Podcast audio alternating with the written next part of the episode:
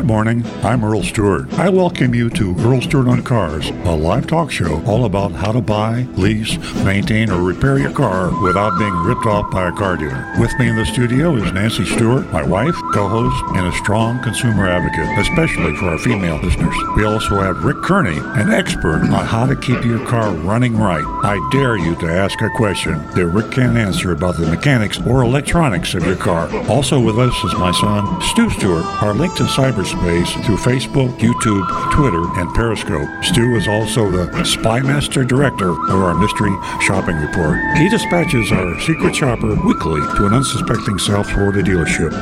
And now, on with the show. Good morning, everybody. We're back again, and uh, I'm going to change my live introduction. You just heard my recorded introduction a little bit. Jonathan in the, in the, in the studio here uh, suggested this.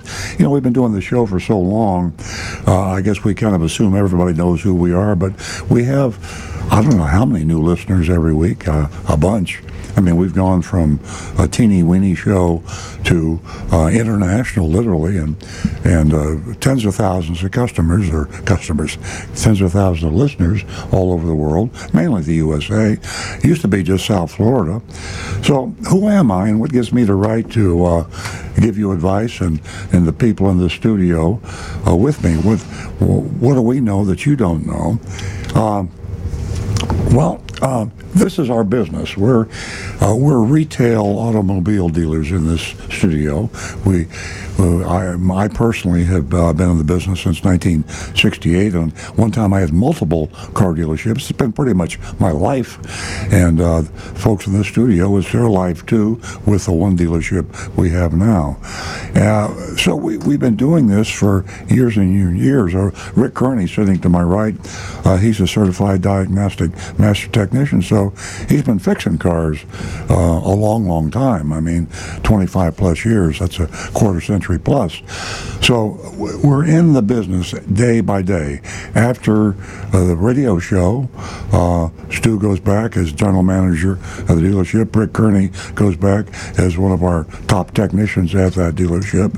Uh, Nancy and I are involved in the dealership also.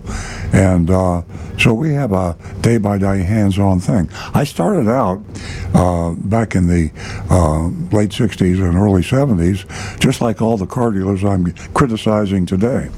And time passed. I wrote a book about it. I'm writing a second book about it, about how we evolved from a, a car dealer that's doing things the wrong way, which which include a lot of dealers in the country today. Not all of them, but unfortunately most of them, uh, to a consumer advocate. And I started this radio show with Nancy Stewart about 20 years ago. Um, do a newspaper column. Been doing that for probably 15 years or more, and. Uh, I write a blog. Uh, now we're on Facebook and YouTube, and uh, you know we're just. Uh, I have a I have a dual career as an automobile dealer, which I love very much. It's a family business, and we've we've changed the way we operate and uh, we're trying to get the rest of the industry to come along, not just the dealers, but the manufacturers as well. And we're, we're seeing a little progress. Uh, this whole past two and a half years or whatever with the COVID pandemic and everything else is, is really shaking up the world, shaking up the car business, the car dealers, the manufacturers. Uh, we like to think we're shaking it up a little bit too. And with your help, uh, you callers out there in radio and YouTube and Facebook land and all the other streaming lands that we uh, reach uh, are an important part of the show. I, I, say this not to make you feel good or sound good, but you help us a whole lot and you educate us. We learn something new almost every week on the show from you, the callers. So uh, I ask you to uh, write this number down for you radio listeners. It's area code 877 960 9960. 877 960 9960. Love the calls. We're having a little problem with the uh, um, technical stuff today, and we're going to have to be notified of calls uh, text-wise because our our laptops aren't working in here. But we'll see those calls. We prioritize them, and when a call comes in, Uh, we give the audio, the old-fashioned telephone, I like to call it call priority. We have a limited number of lines coming in, I think four or five. We don't like you to hold for a long time, and we certainly don't want you to get a busy signal. So if you call 877-960-9960, we'll try to prioritize that call. Text 772 497 6530. I bore myself. I know I bore a lot of my regular listeners who have all these regular numbers uh, written down, but there are a lot of new people out there, like I said earlier. 772 497 6530 is our text number, and our unique number, an anonymous number, uh, like a, when you call to report a crime, so that the bad guys don't come and get you when you rat on somebody. We have one of those lines. It's a web line, uh, youranonymousfeedback.com. You can go on your computer or a smartphone to youranonymousfeedback.com, and you have a totally secure you can't be wiretapped. You can't be traced. Nobody knows who you are. And you communicate with us and tell us anything you like. We get some really good feedback from people on that line. Some good good ones today. We got some good ones. I'm mm-hmm. glad to hear that. I, you know, they slipped off a little bit, maybe because I forgot to give the the uh, web web address out often enough. You got to plug it. You got to plug it. And then EarlonCars.com. Uh, you can go to that website. That's the mother ship of this whole, or whatever you want to call it, consumer advocacy group. And we have a podcast, we have archives of mystery shopping reports, uh, all of our blogs over all the years. Um, um, too much information, frankly. Uh, our website is so um, filled with information that it's hard to navigate. But uh, we'll help you, and you can call the show, and we'll tell you quickly how to navigate. So there we are. There we are, launched into another show. Uh, um, everything is uh, different today in the studio before the show goes on, we talk about how this whole COVID thing has changed everything. You know, some for the good, some for the bad. I have to laugh. I was talking earlier about the current week's automotive news. That's the trade journal for car dealers and auto manufacturers. almost literally every car manufacturer employ certainly all the executives, not everybody, but all the executives, all the car dealers read, and I'll hold up what it looks like. This is the what's the automotive news for you streamers. They read this every week religiously, and uh, you don't read it, but we do. Uh, a lot of the media reads it and then it gets into the normal media. What I was laughing about is that they announced today that the National Automobile Dealers Association has stopped publishing financial information about car dealers. this they, they just stopped this week. so it was getting too uh, embarrassing. Right, it was yeah, too I much. Mean, uh, AutoNation, Ooh. AutoNation's profits doubled in the first quarter of this year from last quarter. Doubled, or it might have been from the first quarter last year. But anyway, no, I'm sorry, it didn't double. Only went up 45%. 45%. Uh, it all? And all car dealers, all car dealers' profits went up huge. It's just to the point now that the average car dealer, I think, is making $5 million a year. I mean, uh, it used to be uh, two million. I mean, it's the numbers are crazy. The car dealers are getting rich. The manufacturers getting rich. Talking to Jonathan before the show started, and he wanted to know how the manufacturers doing. I said, well, secretly they're getting fabulously rich because you don't know about their price increases. The only time you read about a manufacturer's price increase is when they increase MSRP, and MSRP, manufacturer suggested retail, doesn't mean anything. It's the incentives when they cut out the incentives, they increase their profit, meaning they pay dealers incentives to sell more cars. They stop paying dealers incentives, which they've stopped, and that money goes in their pocket. They pay customers incentives to buy cars, and when they stop paying customer incentives, their profits and their and the price of the car goes up. So the prices of the cars has secretly gone up hugely by the manufacturers, and not so secretly by the dealers, because they're all selling their cars thousands of dollars over MSRP. So it's just uh, it's just a um, what's the word? It's, it's an orgy of profit that the manufacturers and dealers are having. And uh, yes, I'm a dealer, and yes, we're making huge profits. So there you are. Uh, we're transparent. We tell it like it is, the good, the bad, and the ugly. I honestly, I feel guilty about that. Uh, I honestly do. But we're drawing the line at MSRP, manufacturer suggested retail price, which is thousands of dollars less than all the other dealers are doing. So we're still lower in price, but I still feel guilty. Nancy? Do you, do you really? I do, yes. Let me put it to you this way. Because all the other dealers, most of them, let me retract that, most of them are lying, stealing, and cheating. All of the traffic is redirected to a car dealer who sells at MSRP. It's interesting. That doesn't happen, and uh, and it, uh, it, it, just shows. And this this show is necessary to educate the consumers any way we can. But people are still tricked to this day. Intelligent people, I might add. Uh, I know. I have friends uh, that. Uh, we assume everybody knows all that we know about the car business, but if you look at the advertising, uh, you hear it, you see it, you read it. All the advertising leads you to believe that all car, de- car dealers are very honest. And you only buy a car every four, five, six, seven, eight years. I mean, you don't buy a car very often. And when you do buy one, it's a new experience. Things change. And you see that ad, the smiling, happy person, and you go in and they take care of you and you sign the papers and you go home. Most people don't know they've been taken advantage of. That's the reason we're here. So, uh, with that said, uh, let us uh, introduce Nancy Stewart. You just heard her uh, sitting to my left here. She's a co-founder of this show with me many years ago when we were only half an hour. Uh, strong female advocate, uh, brought our listening audience of ladies up by almost parity. We're about 50 50 right now. And she has a very special offer for all you lady listeners out there who haven't called the show before. We know you're listening, but we want you to call. And here's why you should call. Thank you. Good morning, everyone. Welcome. We have another exciting show ahead, and you can find out everything that we want to discuss this morning by staying with us for the next two hours.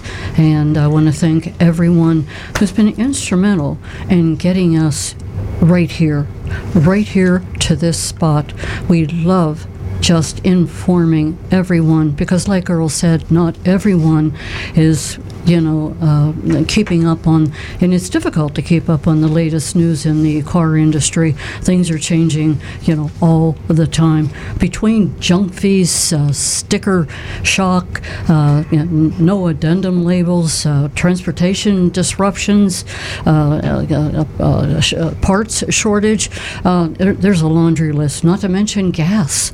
So stay with us. Uh, we're going to share a lot of information, and we depend on you to share your information with us because we do not know everything. That number is 877 960 9960. So take advantage of that. For the ladies, I have $50 for the first two new lady callers. $50. Please give us a call, ladies. Please let us know how that laundry list that I mentioned, how did it affect you this week? Share your opinion with us. Ladies, let your voice be heard. 877 960 9960. I also want to mention that you can subscribe to Earl Stewart on Cars podcast using any of the following podcast um, apps from your uh, iPhone, from your sm- Android uh, smartphone, and you can uh, subscribe to Apple Podcasts, Spotify, Google Podcast, Amazon Music, Stitcher Radio, and the SoundCloud app. Is this amazing? There are so many options. Take advantage of it, ladies and gentlemen. And please take advantage of youranonymousfeedback.com. Now back to the recovering car dealer. I got a text from Stu uh, about our profits, and our profits are up. oh, wait a minute, I, I have mean, to get him some listen, water. if you're going to be honest, You're going to be honest. I mean, nobody tell the NADA won't tell you the profits. Our profits are up 73 percent. Just don't read how I wrote that. Yeah. Yeah, seventy-three percent. So, do you still feel guilty? I mean, I got, lying, the why do you keep asking me that question? I, I do. I know I shouldn't, No, but I do. I, I can't, you can't help be it. responsible I for can't. for everything See, that everybody's doing out Since, there. ni- since 1968, when I sold a car back in the day, oh, actually, in 1968, when I sold a car for MSRP, it was high fives. It was drinks for everybody. Uh, we celebrated. Uh, we had a slam dunk club. We paid big bonuses to the salespeople for slam dunks, and we and that's what a that's what a uh, MSRP was, and so. We always discounted from MSRP, and all dealers advertise that they discount from MSRP. It's always been below MSRP. And the funny thing is, it's not funny, the average dealer back before COVID and the pandemic and the microchip shortage and all that, uh, their average profit on a car was what? Uh, $1,000, $800? Mm-hmm. Now, the average profit on a car is thousands and thousands of dollars. I mean, uh, six, 7,000 is not unusual. So, Could be ten. so it's just gone huge in in uh, in the profit. So yeah, I I guess it's a it's a reflex reaction with me. I feel I justify it uh, intellectually. I say, hey, I'm thousands of dollars less than what the other dealers are, charging, so that's good. Pat myself on the back, but it's still a huge amount of money to make. So that's uh, we've kicked that to death. So uh, let's move along here. I want to remind you one thing. I get I'm all caught up in the new car, used car, all that kind of thing. Remember that Rick Kearney, the certified di- diagnostic master technician, he knows knows all, sees all, and what he doesn't know and what he doesn't see, Colonel Google does. So we got all the answers either on the smartphone because we're fast with that smartphone, or we got Rick who is very fast, having 25 plus years experience. He knows what's wrong with your car. Call in, uh, give us a an impersonation of the squeak, rattle, or roll. Tell us about the smell. Uh, tell us about uh, all the symptoms, just like you're going to your doctor. And you describe the symptoms of your car, you'll get a pretty good diagnosis from Rick. And he will also guide you on what it should cost to repair it, who you should take to, how you know how you should describe. Is, is, you can probably get your car fixed and save yourself well, if it's a serious problem, a ton of money. And you might not even have to get your car fixed because it might be something uh, you're misinterpreting or. Uh, trust me, if you have a problem with your car, call Rick at 877 960 9960 and uh, you can get to him directly on YouTube. He monitors youtube.com forward slash earloncars. Go to youtube.com forward slash earloncars, and there's Rick looking at your post, and you can communicate, communicate directly with him. Uh, he'll answer you, and he'll also answer you live on the air, and uh, that's the way we communicate. I like that introduction for you, Rick. I like all the animation and your your wave to the audience. They love it. Yeah. And uh, Stu Stewart, uh, how we doing on text and things like that? Mystery shopping report. That's uh, Stu's in charge of all that stuff. Well, we had a, a nice text from Anne Marie waiting for us. I'm anxious to get to it. It's a little bit long, but I think it's perfect. Uh, let me kick that off. Um, good morning. Jalopnik and Automotive News report that the state of Texas is pursuing action against Vroom under the Deceptive Trade Practices Act, which can carry a fine of $10,000 for each violation. The Texas Attorney General's office has filed a 21 page petition which lays out some damning claims against the online seller Vroom. Allegations include selling wrecked vehicles without disclosing repairs or accident histories, selling vehicles that needed extensive repairs, or showing evidence of flood damage and not giving that information to buyers, and never delivering vehicle titles. The Better Business Bureau and the Texas Attorney General have received 4,000 complaints within the last 12 months. In the last two weeks, there have been multiple news stories concerning errant Florida vehicle dealers. We talked about this on the show. Uh, we know about the FTC finding Napleton, including two local ones right here on North Lake Boulevard. Um, also, Jalopnik reported that a representative of Champion Porsche, we talked about that last week too, um, um, is missing along with $2.5 million in deposits. Uh, Contact 5 from our local station here, WPTV, reported that several buyers are nearly out, out half a million dollars. The money, the cars, the exotic car dealerships that seem to have disappeared from Boca Raton. But in spite of all these serious reports, the Florida Attorney General has apparently not done anything to bring the light of justice to these cases. So Anne Marie's question is if Texas can start policing a renegade company or a renegade industry, um, when will the Florida Attorney General start policing the renegade vehicle dealers here in Florida that wreak havoc on, com- on Florida consumers? And she wants, Marie notes, and this is important, listen everyone, this is an election year. The primary will be on August 23rd, 2022. The general election will be on November 8th, 2022. If you feel that Ashley Moody has done a good job, vote for her. If you feel she's failed to enforce the laws they're supposed to protect uh, consumers from unfair business practices, do not vote for her, and tell your friends too. Thanks, Anne Marie. And she says, "P.S. Oops, uh, oh, sorry, that was she had sent an earlier text, but uh, great, great text from Anne Marie." You know, Anne Marie, uh, the world needs more people like you. You're you're active. Uh, you uh, speak your mind. You're smart. And uh, I really, uh, I can't tell you how much we appreciate your uh, texting the show. I will say one thing. I will take a slight exception to uh, what you're talking about with Texas. Uh, Texas, by the by the way, is not going after car dealers. They're going after uh, car dealers' enemies and competition. Vroom and uh, Carvana, for example, uh, are uh, threats to car dealers. They're independent used car dealers. When I think of a car dealer, I think of uh, franchise car dealers. Uh, that are franchised by manufacturers, that are in bed with manufacturers, and also the used car branches of that uh, effort are also part of it. Uh, Carvana and Vroom are independent used car, kind of like CarMax, and you know the enemy of your enemy is my friend, or something like that. the enemy of my enemy is my friend. Uh, the enemy of uh, the car dealers in Texas are, is Vroom and Carvana and the rest of them. So I bet if you did a little research, you'd find out that the Texas Automobile Dealers Association and a lot of other associations and political action committees in Texas went to the Attorney General in Texas and said, you got to help us with that competition. Bring the heat down. And they did that in Florida with Carvana. So, uh, but that's still good. If, if Vroom breaks the rules, you need to go after him. If Carvana breaks the rules, you need to go after him. But uh, you're absolutely right about Ashley Moody. She's in the pocket of the Florida Automobile Dealers Association and car dealers. They support her strongly. And uh, as, as uh, Anne Marie said, the election coming up.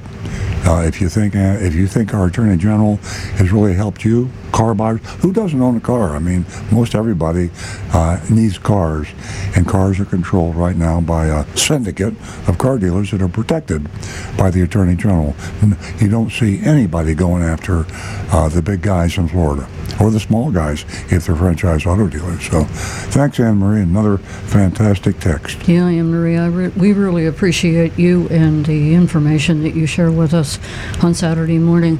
And boy, do I agree with you. Let your voice be heard.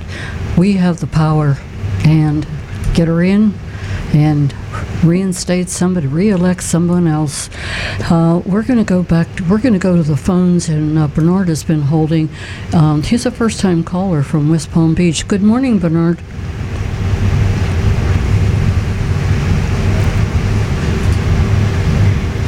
and LP 43 has 9,000 miles on it. And when you drive the car, uh, you're on the dash of the car that I'm using right now. You've got, uh, you know, programming in this drive, and dynamic suspension, under the transmission, you only have manual or drive. And, uh, the dealer keeps telling my wife, "Well, use that AM feedback, nothing to do about it. But, uh, usually, you know, when you're sitting or trying to take off, I think you're working really hard, up the head on the car, and, uh, wonder if anyone that knows what's the problem.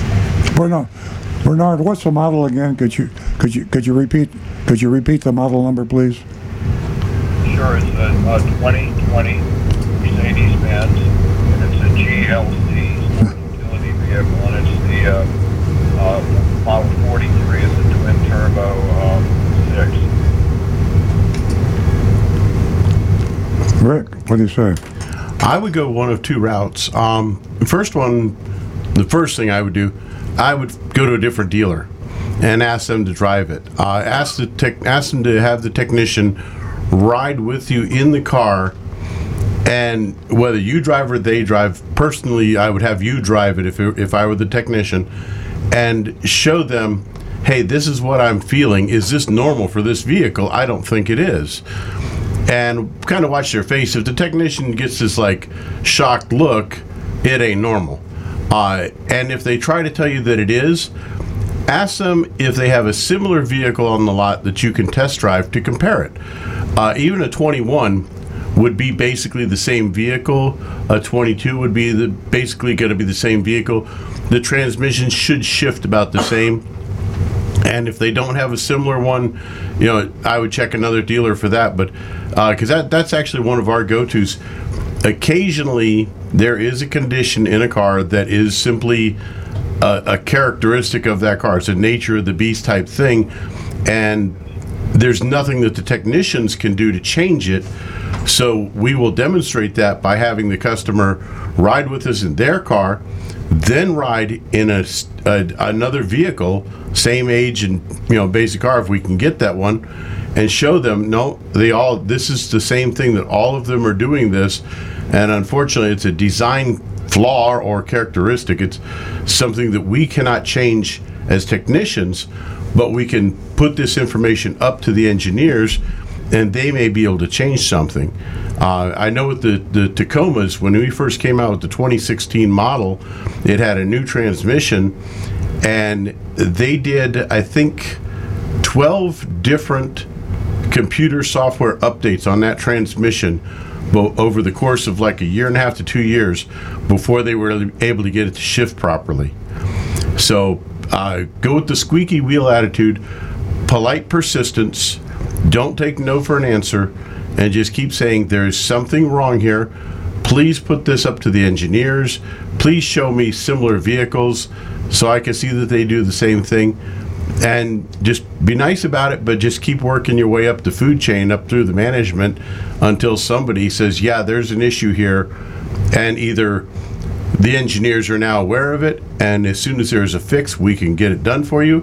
But if you know if there is no fix, then there's really not much we can do until the engineers do something about it. But software updates anymore, believe it or not, fix a lot of issues with cars. Yeah, Bernard, I'm looking at Google. I googled, uh, uh, you know, 2020 Mercedes GLC uh, Sport Utility uh, 40, uh, Model 43 transmission problems, and there's a, there's a lot of comments online about that. So you're you're not alone. Other people have had issues, and uh, I think you you you definitely have a legitimate complaint.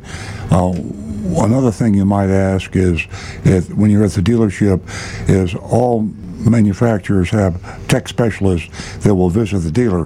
The techs in the dealership are, are highly qualified, but uh, factory techs uh, are on top of the current designs and engineering. And we do this in our dealership. Uh, we have factory techs come in when something stumps us and we need help. You can uh, request that of the Mercedes dealer. And as Rick said, uh, check with another dealer. Sometimes it's just a matter of getting a different tech, a different uh, service department. Uh, but uh, you, you, you have a problem, and it's acknowledged online. Uh, you, you, the, the worst, your worst nightmare will be tell you is when they tell you this is the way they all drive, and then you find out they do all drive that way. Then you realize that you, uh, you got yourself a, a problem. But I, I, I don't think that's the case. I think there probably is something that can be done. Well, I appreciate uh, both of you. I'm an old guy. I'm from the days of me tuning up a car with a dwell meter and a timing light. I'm 70 years old, and it's amazing the, the technology is different. It's like I wouldn't know what to do with a car now. Yeah. Well, you got a problem with that car, and you you just hope it's not in all the cars. That, that's that's every consumer hates these words. I'm sorry, Mr. Jones, but all of our cars do that. Then you know you're you know you're Well, and, Yeah. yeah, but, Yeah. but e- even so, that can change because it's amazing how many problems, weird problems, I have seen that suddenly we get a, a TSB or a ca- campaign comes down. Technical service bulletin, do uh, this, Bernard. Yeah. this reflash, a computer reflash, and it fixes these problems. And It's amazing. That's a good thing to ask the dealer too, uh, Bernard. Is ask if they have a technical service bulletin from Yes. Mercedes. Um, manufacturers issue literally hundreds and thousands of these, and they get so many of them going out to the dealers. Uh, sometimes the dealers get behind and they don't stay caught up. Uh, the service advisor and the drive, uh, when you go into the drive-through in the, uh, the service department, uh, oftentimes they're not caught up on technical service bulletins. So the technical service bulletin, TSB, uh, is filed and will be your make and model car will be there with uh, an advisory from the manufacturer. And if the tech reads it, then he might be able to help you. If he hasn't read it, hasn't read it, then he says they all do that. So give that a try too. And the nice part is those all come up on the computer. Yeah, all right on the computer. Gentlemen, I want to tell you both here, I'll subscribe to the Happy Wife, Happy Life, there's nothing you can feel for me, but if my wife's upset, I hear about it. Thank you very much. Have a good one, Bernard. Thanks Thank for you, calling. Bernard. Give us a call again.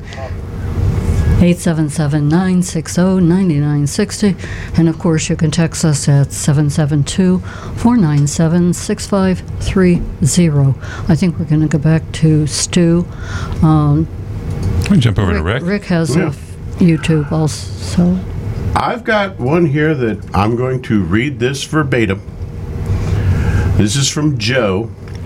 He says, "You why do you talk about every dealership when your people does the same thing? The Toyota store has a bunch of thieves and they lied to me and signed my name.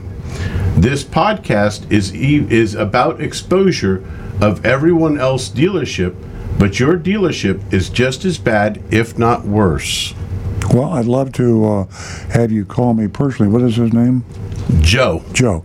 Joe, call me personally, um, and uh, you can respond to that so we can see the YouTube results. Give him my cell number, 561 358 1474. That's my personal cell phone number. One more time. Uh, 561. And you don't know my personal cell phone number? I've got it in the memory on my phone. I don't remember my own number. 561 358 1474. And Joe can call me, tell me about the crooks that I have in my dealership, and we will call the police and have them arrested. Uh, we need evidence, though, Joe. We're going to ask you to help us with the evidence. Evidence of the forgery. Yeah, absolutely. The forgery is easy. I mean, yeah, we, we can get a uh, handwriting expert and FBI. We can handle that easily. So, Joe, thanks for the information. And as I say, if uh, you're nervous about being exposed on YouTube, remember we have youranonymousfeedback.com that you can. Uh, Go to online and be totally anonymous. So anybody else out there that wants to say some things that they're nervous about me getting angry about, uh, you can just use your Y O U R A N O N Y M O U S feedback.com and you can make accusations. You can call me names. Uh, you can tell the truth. You can tell lies. You can do anything you want to. I'll never know who you are. Nothing to worry about. This is Earl angry right now. Yeah. This is right. you should hear me when I'm happy. I mean, I'm not angry right now. And my cell phone number, I'll give you my cell phone number so you can call me personally. Yeah, 561-358-1474. Excuse me. I won't answer it during the show, though. And my my phone's sitting right here, but I will not answer it during the show. That would be rude. You'll leave me a message. Okay. You can uh, give me a call, 561-386-6498. let's- let's- let's- if you can let's- get Mr. Stewart. We we we We're sound. going to go to John in Palm City. Or, or Joe call the show. yeah. That's a good idea, Rick. Good morning, John. Good morning to everyone. I have a couple of fuel questions for Rick. First one is, some of the modern cars have a permanent attachment in the rear. It's a plaque put on manufacturer. It says flex that's usually on the trunk or the trunk area, and it says flex fuel. Rick explain what that technically means when you see that on the rear of a car. Yeah, it, it, it was a great idea. Too bad it didn't work. Uh, Flex Fuel is basically a vehicle which is designed to be able to run up to 85% ethanol fuel. So when you see gas stations that are advertising fuel that is quite often much cheaper than the regular 89 octane gasoline, you'll see it as E85. And these cars were designed to run this E85 fuel, which is 85% ethanol, which is made from corn. Um, the problem is that ethanol fuel does not have the same thermal properties or the same power producing ability of gasoline, straight normal gasoline. And it also does not have the same mileage capabilities. It, it just it, it's it's not as strong a fuel. It's, just a very weak fuel. I think it's also a greater pollutant. It is slightly a, a worse complu- com, uh, pollutant, but the biggest issue is that if your vehicle has not been designed to run E85 fuel, first of all, it's not going to run on it. Once you try to run it, it's going to shut that car down. But it will also begin to to corrode and degrade the fuel lines and the injectors in your car and the fuel pump and the housing because those items are not designed to handle this ethanol fuel. It's it's actually you have to have special parts made to handle it. So if you see that E85, if your car's not designed for it, do not put that in your car. Be be very vigilant at the gas pumps because it's very easy to accidentally grab the wrong pump. Uh, the first thing you want to do, look at your fuel cap. It'll say up to E10 or up to E15, and make sure that that's the pump you get. Also, the second thing you mentioned, E, E85. Last month uh, authorized E15 gasoline, legally allowed to sell now. And on my opinion, anything, even the 10% that we have now, which is proposed, ethanol is extremely dangerous. It's corrosive. It doesn't even get the gas cars and gasoline gets. It corrodes. I mean, if you take a, a vehicle like Earl has, you put in the 37 Pontiac, and you've got big problems. Anything with a carburetor on it or a fuel pump, it will rot and eat into it. Especially when the car sits like some of the Spielberg cars are here, and they don't use them in the summertime, and they sit here and uh, ethanol cannot be transported through a pipeline. It's so corrosive. Yeah. It's actually dangerous. Yeah, when Biden when Biden made that comment, uh, he was criticized because of the fact that he's a very strong advocate for, uh, you know, for a clean planet, and uh, f- f- more ethanol is a greater pollutant. Uh, he, he's just trying to get the prices of uh, the gas down. Or he tried to, you know, the more ethanol you use, the less gas you use, and the and price of oil and price of gas is very high now. So uh, there were a little politics being played there, but as, as Rick said, it's you have to be careful. Uh, and uh, the people out there that are really truly uh, looking for, you know, a cleaner atmosphere, more ethanol is not the answer.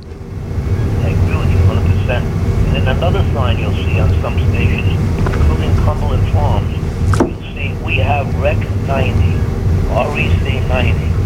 Can, ex- can Rick explain to our listeners what Rec 90 is? Rec 90 is rec is for recreational, uh, and that basically is describing the vehicle that you would want to run it in.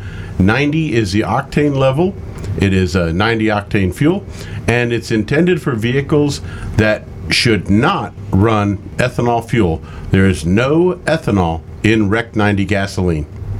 Uh, outboard motors, boats, lawnmowers, lawn equipment, ATVs. uh, Leaf blowers. ATVs, Leaf, leaf, blowers. blowers. I love those leaf blowers. I have an electric one. It's almost silent. What kind of fuel mileage you get on that one? I don't know how they measure that. the electrons are good. Now, uh, basically, any any small engines, anything that should not be running ethanol in it, run Rec 90. Okay. Another fair question. Now Get it at Home Depot. in their cars here, and I don't blame them. Instead of transporting them back and forth prices of fuel, diesel fuel particularly, uh, it's gone up like 50%. Do you recommend when they keep their car here that they don't use, like for off season, you know, for the summertime? I know Rick doesn't recommend additives, but a product called Sta-Bil, Rick say that that's a good product to put in the, in the gas tank while the car is sitting here waiting. in moderation. Uh, I would recommend filling the tank completely up, add the Sta-Bil, uh, the, the proper amount, read the bottle, add the proper Spell, amount that spell, spell, spell that product. Uh, it's S T A B I L is a brand name of one that I'm familiar with, and it's basically it's a fuel stabilizer. It's to help keep the fuel from breaking down over when it's going to sit for several months, uh, and drive the car for a couple of miles so that will it'll mix into the gasoline thoroughly before you go ahead and park it for the wintertime. Okay, thank you for that. You know, I, I, I'm not a politician, I don't want to get involved in it. But one other simple way to reduce the price of gasoline, and they're worried about going into the reserve, I say, knock off the federal, I think it's seven cents a gallon, federal tax on gasoline. That's another way of reduce a little bit the price of this gasoline. The, pro- the, the problem with that, John, Politics. The problem with that, John, is that the gas station operators are just like the car dealers, where they see an opening, they fill it with raising prices. So, uh, you, you get, if you knocked off uh, the, taxes, you're, you're saving thirty or forty cents a gallon. And how long does it take a gas station to raise their price? Thirty or forty cents a gallon. So, uh, you're you're you're, ta- you're making the gas station operators and the and the oil companies richer, uh, and you're not helping the driver. But uh, like you say, I'm not a politician either, but uh, that's I know that's a political football going back and forth to knock off gas taxes. I I personally think it just enri- enriches the oil companies and the gas station operators. Well, thank you guys for answering the questions. Thank you, John. Thanks, John. Thanks for being part of the show every week. Um, unscrupulous, outrageous, illegal dealership fees. How do you feel about all that? Give us a call toll free at 877 960 9960. Ladies, you too. Let your voice be heard. Give us a call. You win yourself $50 for the first two new lady callers 877 960 9960 for your others text us at 772 497 6530 now back to you have any more youtubes I, I got one other here from uh, Patrick Hines. He says, Can you share any thoughts on vehicle inventories and where deals can be found? I would love to buy at MSRP, but it seems difficult, at least without a substantial weight. Considering other used brands. I have a suggestion for you. Hey, before we get into all this, Uh-huh. um, with this new system, because of our software b- having to be updated, I missed a phone call, and Marty has been holding for quite Okay. some time. Marty, good morning. I apologize. All right, how you doing today? It's nice to hear from you. I kind of asked, I guess, earlier school. Uh, well, I've got two questions. First question is, why would anybody buy a car that a truck comes, drops the car off at your house? You haven't driven it, you haven't seen it, you haven't done it. Do you have any, know how to buy cars? I mean, apparently somebody does.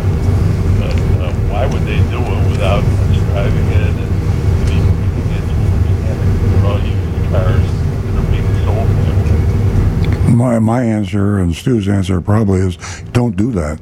Uh, you, when you buy when you buy when you buy a used car, the condition should be that you have it inspected, and the and the condition of sale is you have it inspected and you drive it yourself. You want to be sure that you're not buying a pig in a poke. So absolutely, a lot of online business going on these days, new and used cars. Uh, we buy used cars online all the time. Our uh, we, we have uh, buy most of our cars that we retail off our lot online, but we have an agreement with the seller that if it's not what you told it told us it was, you got to give us our money back. You should do the same. And that it, it goes back to like the, the the earliest days of selling anything online. That was like kind of like the big hesitation. How do you kn- how can you trust the person selling you the uh, the, the, the the product? And uh, over the years, you, you develop the you look on reputation and you look at policies. Um, I, th- I think Carvana has a return policy. It gives you a period of time. I don't know what the terms are of it, um, but something like that would have to be critical um, to be able to give it back if it wasn't what, what, what you expected or how it was represented. Yeah, every week our buyer Marty buys a bunch of cars online, then he'll tell us, uh, "I bought this one car. I bought a you know a 2016 Honda Accord, and it, it wouldn't back up, uh, and we forgot to test drive it, and uh, we're stuck with it.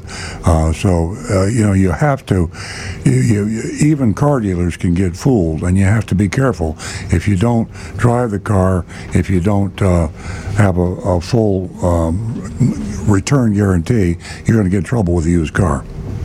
Uh, okay, here's my second question that I don't know if somebody in your dealership got fooled.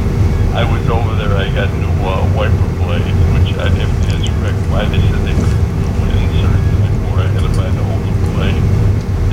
That's the question. You got that beautiful car sitting in your showroom, uh, in the new car showroom. Uh, your salesman says you can't move the car. It either uses hydrogen or nitrogen, whatever.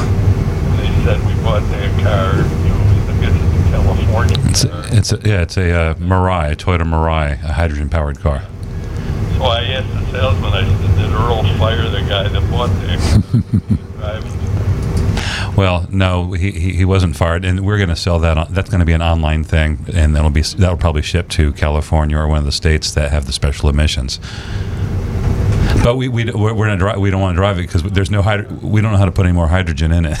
we just got, whatever the hydrogen's in there, it's got to last. So Yeah. In other words, it, there's nowhere in Florida that you can drive that. no, Correct. no. And the intention was to sell this was to sell it online anyway. That's uh, okay. Yeah. I know There is a market there. Well, we're going to find out if there's a market, but I didn't know about the car until you told me, Marty. So thanks for that information. I'll be sure to keep an eye on that car and see who did uh, Yeah, Marty, keep checking on it for see us. who did appraise it and how much we paid for it Yeah. and how much we sell it Yeah, for. we, we, we, we bought it online. Yeah. We bought it wholesale. We didn't. We didn't. Take oh, it I on know, trade. no, Yeah, no, I know that. It Yeah, wasn't a yeah, trade-in. yeah. Uh, I understand. car. Yeah, yeah. Yeah, I rode around in one uh, years ago. Different Camrys. What- What's it called again? A Mirai. It was only sold in California, and uh, it's uh, it's pretty neat. I mean, the only uh, waste product it produces is water. It, it literally dribble dribbles out of the tailpipe. It'll be a collector's item one day Yeah. because that was one of Toyota's biggest mistakes was trying to uh, uh, make the standard hydrogen-powered cars, and everybody else went the other way. And uh, Toyota said, "Well, I guess we screwed up," and now they're back on the EV bandwagon. If you have one of those and a Tucker, and uh, Yeah. What are those other cars that didn't quite make it? exactly, kind Stanley of like Steamer. the Edsel. Stanley like- Steamer. Yeah, yeah. All right. If nobody else is waiting online, can you just ask Rick why they could uh, insert, uh, why they didn't. Sure, Mark, we can answer that. Uh, pretty much the only reason that I will replace the blades and not do inserts is if the blades have already been replaced once. And if they've had aftermarket blades or some other type of blade put on, then our inserts won't fit in it. Well, maybe that was because I did change it once. The inserts, but maybe the, put it on. I was out of town. I put it on in a Toyota. So it was with me. Uh, they they might have switched over to a different set of blades, and then you can't put just replace just the rubber insert then. Okay, that answers the question. The new blades. Excellent. Sight line, whatever. Thanks, Marty. Okay, have a good day. You too. Thank you, Marty. Give us a call again. 877 960 9960. Ladies, again, $50 for the first two new lady callers. Anything at all. Just say hello. 877 960 9960. And you can also text us at 772 497 6530. Don't forget, youranonymousfeedback.com. We're going to go to Stu now. He's Okay. With uh, more anonymous feedback. Uh, is, it- is there a difference among Toyota hybrid vehicles and the Prius? If not, what are the advantages of the Prius? Uh, I'm sure Rick can get into a, a lot more detail, but uh, the Prius has the um, highest uh, fuel efficiency of all the uh, all the hybrids that Toyota makes. Yeah, my uh, l- let me give my perspective as to, or uh, Rick can give the technical perspective. My perspective is uh, the Prius is a great car because it's been built for a long time. It's like anything else. Uh, the Prius has been. Uh, when's the first Prius in Japan? 1997. 97. So there are very few model cars that have been around that long, and every year you improve it, you improve it, you improve it. You find, I mean, you, you can never get a perfect car, but the Prius is as close to a perfect vehicle as Toyota ever had. Unbeknownst to a lot of people, the Prius is not only, we used to sell Priuses mainly because they got great fuel, fuel economy, and they got popular, and that was an eco thing, and you want to be driving a Prius, it was the in, in thing to do. Uh, but now people uh, that are in the know, they look in consumer reports and they talk to friends and drivers, and they find out that the Prius is the most trouble-free car Toyota has ever built, and uh, that's just because they they got it right. How many years has that been from 1997? Uh, Almost to 30 the- years. Yeah, Yeah. long time. And Rick, technically, Um, pretty much until the new Tundra, they've all been pretty much the same. Um, electric motor that drives the car is powered by a gasoline engine to create electricity to drive the car. Excuse me. Uh, the new Tundra is the only one that's really different, and its hybrid system is actually intended to increase the amount of torque and power available for uh, acceleration and low end torque type situations.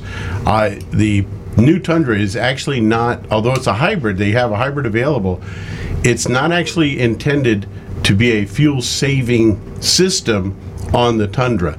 It's actually intended more to be an increase in torque for towing situations or for getting a heavy load moving and for higher speed operation. So pretty much, uh, other than that, all our hybrid systems are essentially the same, where they're Well, designed to I- maximize fuel economy. Yeah, yeah. I don't think his question was so much about hybrid. It was the it was the better, which is the better car. I think if if you ask me whether the Tundra or the Prius was a better car in terms of maintenance and repair, etc., the Prius. The Prius is Mm-hmm. Yeah. uh, the best car in Toyota's line. Uh, other than that, for a hybrid, I would I like the new Venza. No, it's for all And- cars, Rick. He's talking about Oh, all cars. Yeah, No, he was talking about just Toyotas. Toyotas. Yeah, Yeah. all Toyotas. Yeah. No, Toyota hybrids versus Toyota Prius. The question. Oh, Toyota hybrid. Well, uh, Prius is a hybrid. So. Yeah. Uh, Yeah, he just said he was, he was Yeah. saying of all the Toyota hybrids, Yeah, what's yeah. the difference between the Yeah. Prius and the uh, and the other ones? Yeah, the, the, Oh. Prius is the best. The really only the uh, biggest difference is that Prius has never had a gasoline only counterpart Yeah. that was a was a non-hybrid. Yeah. Prius has always been hybrid. Yeah. That's right. Camry hybrid's been around for 15 years, but Mm-hmm. we'll move on from Toyota hybrids. Avalon, same You know, it's an age interesting basically. topic because I get asked the same question, and what you, the three of you just exchanged: uh, the Prius, the hybrid, the hybrid, the Prius. Is it the same? Blah blah blah blah, blah back and forth. Okay, so it can be confusing. And uh, 1997. Wow. Okay, Okay. Let's move along. All right, got some more anonymous feedback.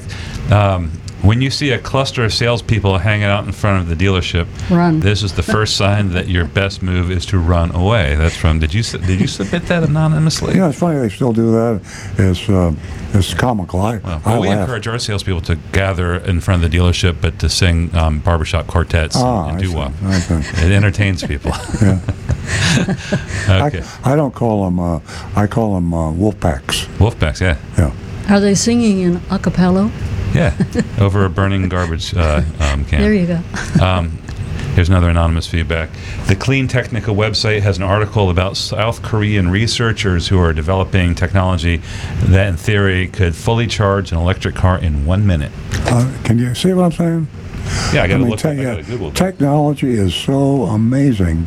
Uh, Yeah, I'm a I'm a tech nut, and uh, I just love stuff like that. I mean, we have people call, and you know, you know, we, we, we hear feedback. There's anti-EV people out there, a bunch of them, and they just hate the idea of electric vehicles, and and you don't even want to say autonomous to them. They get hysterical about that. Changes are coming, folks, and technology is just so cool to think that you can. Uh, they're working on a, a battery you can charge in one minute. You can't fill up your gas tank in one minute. I mean, that's amazing. It's going to be. I tell you, the problem, the, the bottleneck is going to be gas stations. That's where your problem. Say, I'm not going to the gas station. You like I, it, it takes takes me five minutes to get in there and get out, Yeah. and I, uh, I don't want station. I that. don't, I don't have time for a gas station. Yeah.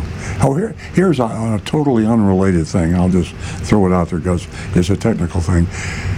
Now they've come up with fingerprints for all parts on Oh, cars. yeah. yeah. If you are, if you're, uh, when manufacturers now they have a, a, a process so that a piston, of course I'm talking combustion parts, but any part on the car, Rick, listen to this, will be unique, and it has a fingerprint. Every part because of the tolerances and the variable uh, weight. It's just like a human fingerprint, every part. So imagine if you have a problem with a car and you can look at the fingerprint of the car, you can actually track that part back to the machine it was made on. You, and you might, and instead of having to recall every car with that part, you only recall the, the parts on that that- with on that, that machine. I mean, just amazing. I just, I'm blown away. Technology, if you can imagine it today, it's going to happen in the conversation. Yeah, That's amazing. Each part has a fingerprint. yeah. Wow. Okay. I have a, a nice, nice anonymous feedback and a not so nice one. First one says, Earl and crew, please don't give up the fight. You are a bright light in a very dark industry. It doesn't have to be that way. Mm-hmm. Thank you. And the next one says, Earl, stop interrupting Rick with an exclamation point. Well, you know, I started to forward that to Rick.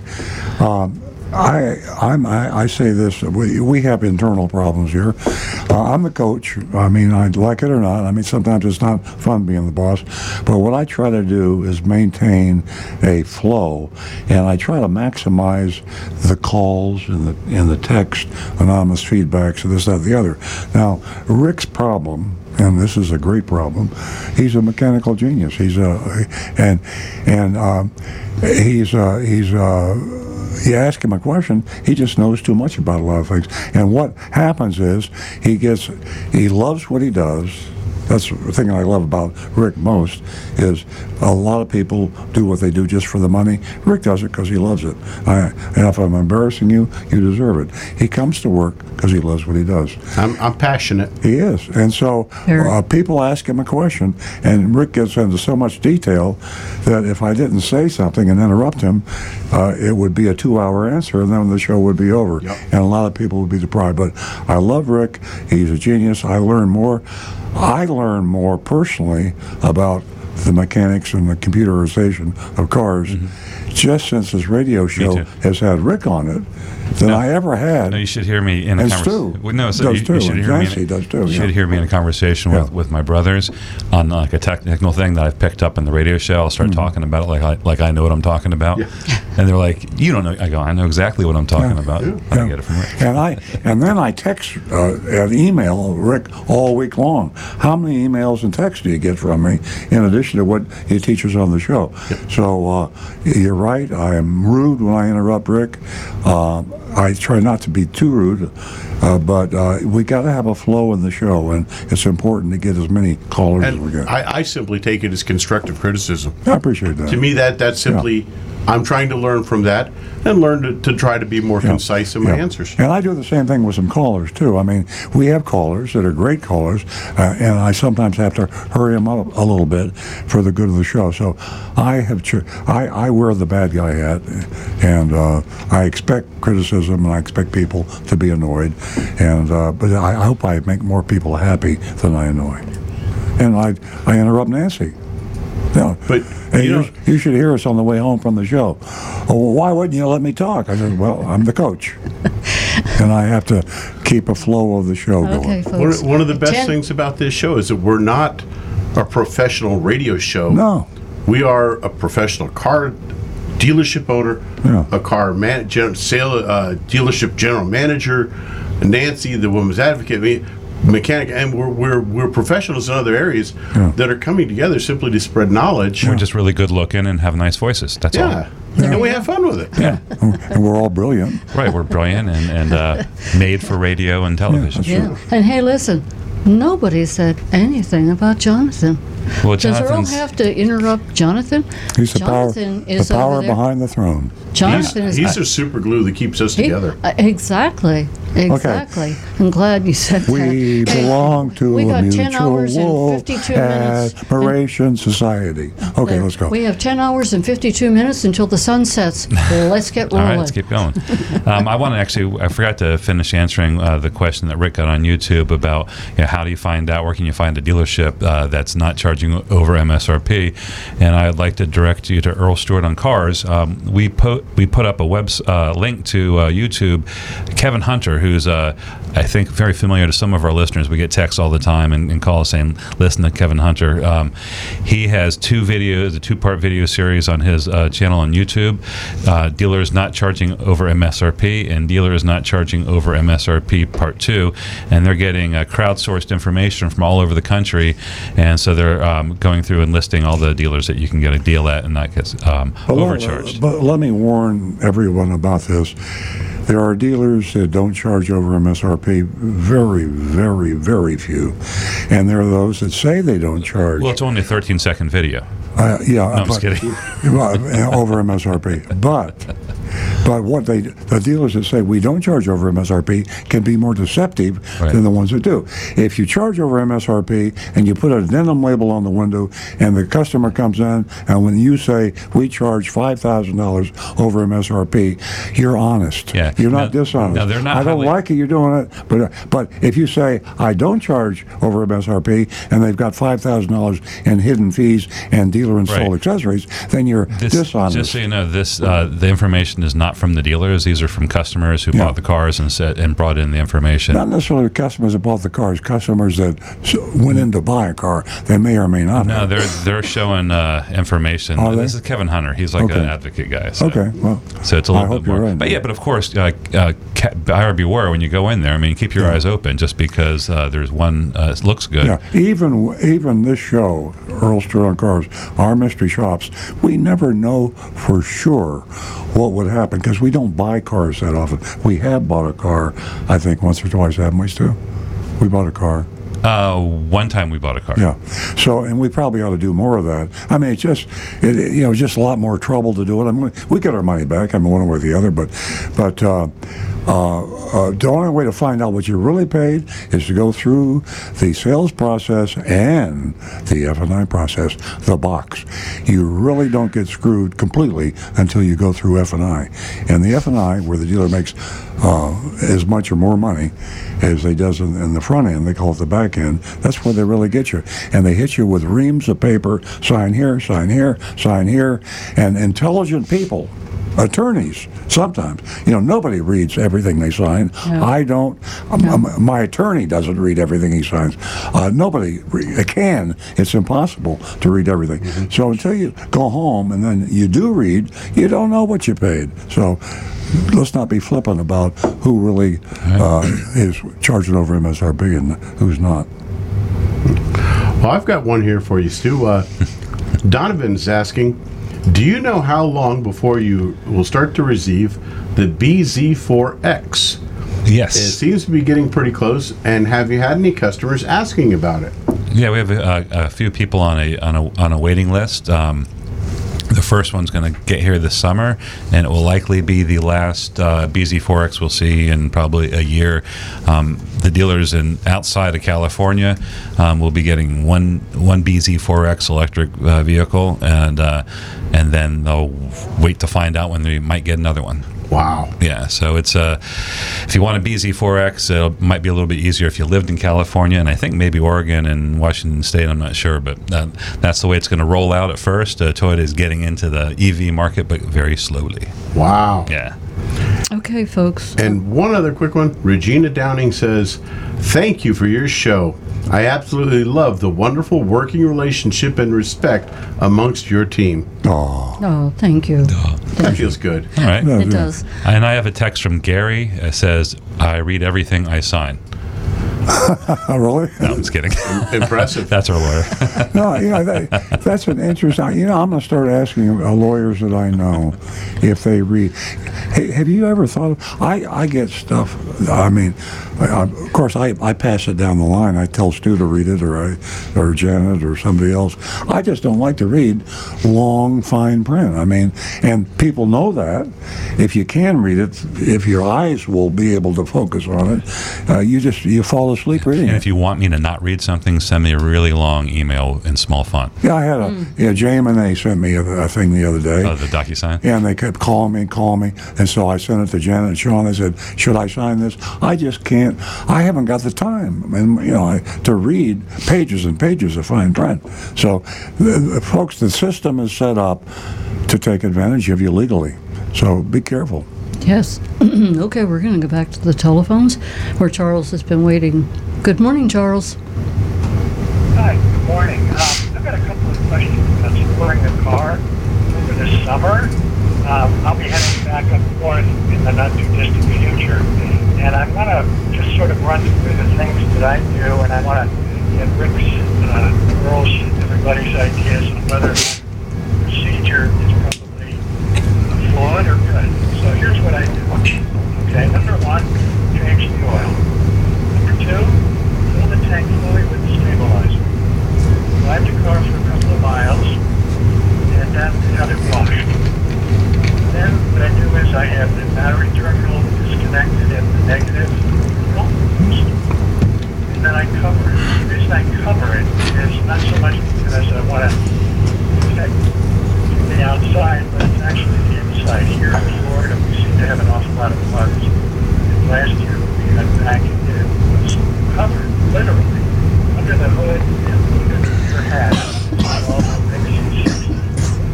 these, uh,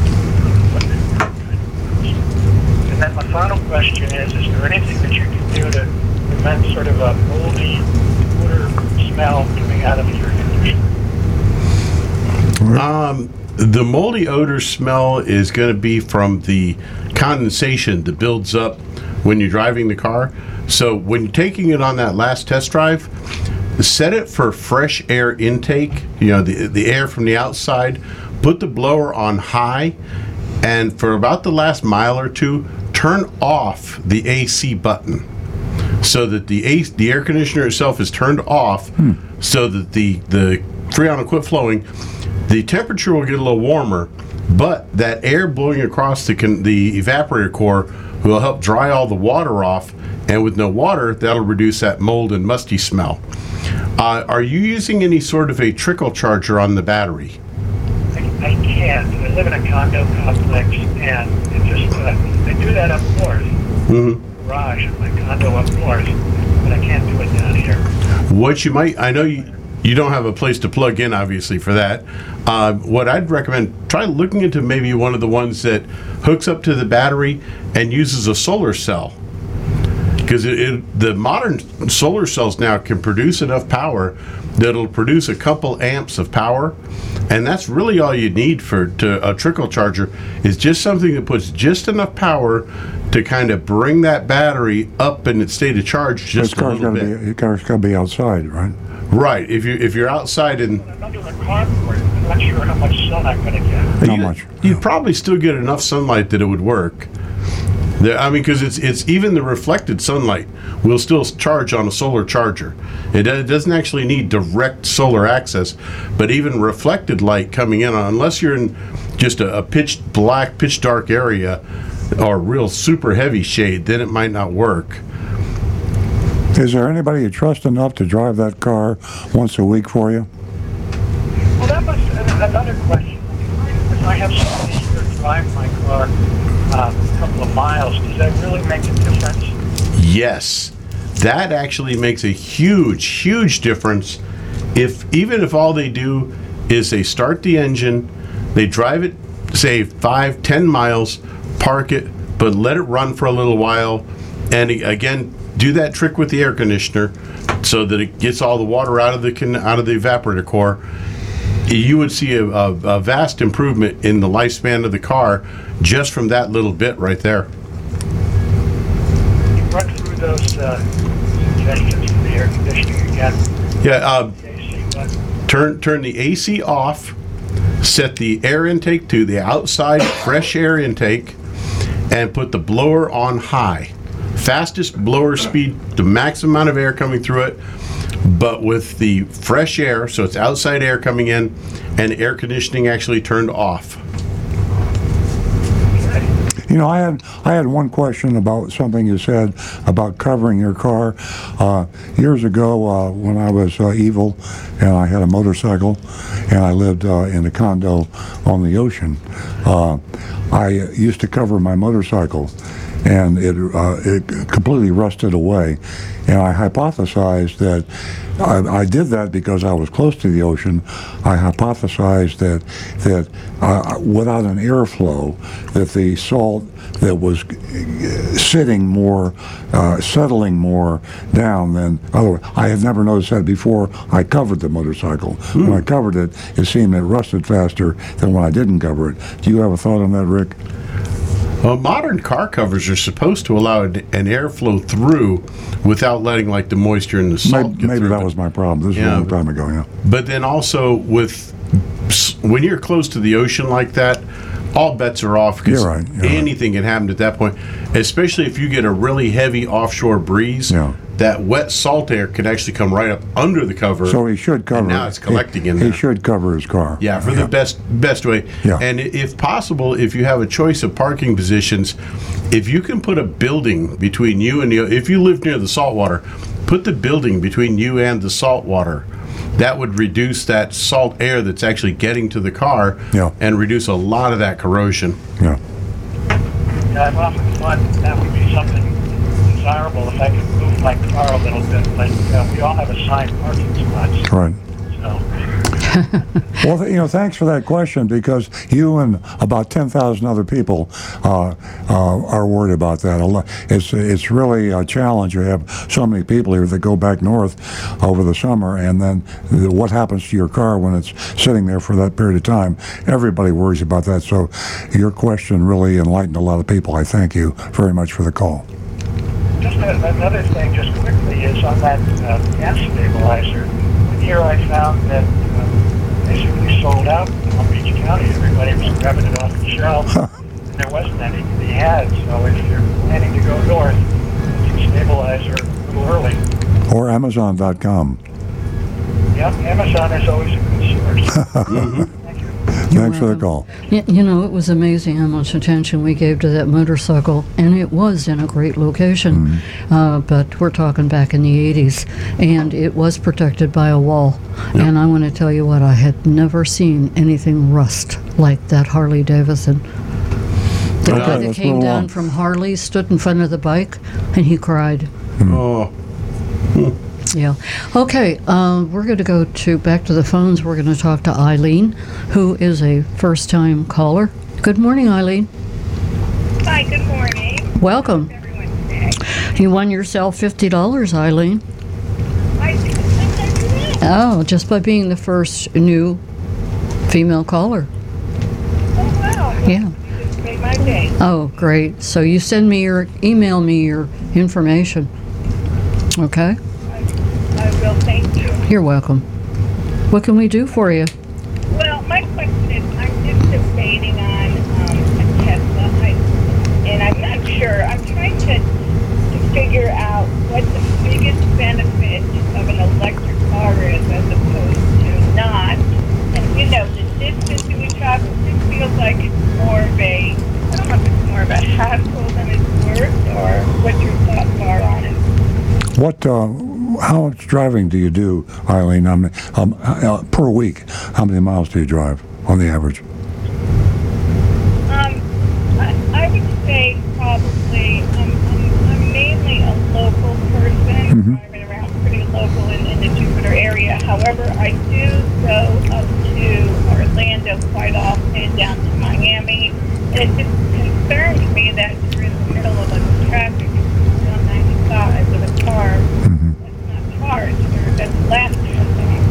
Well, if you if you be careful which car. If you're talking about a Tesla, that's not going to be an issue for you. Um, you. You may know that I drive a Tesla, and my and my son Stu used to, and uh, they have an amazing system for uh, having a car charged. I have a, a, a charger in my garage at home, but even if I didn't have, when I drive the charger there, are Tesla chargers all over the place in Florida and and pretty much the whole United States between here and Orlando.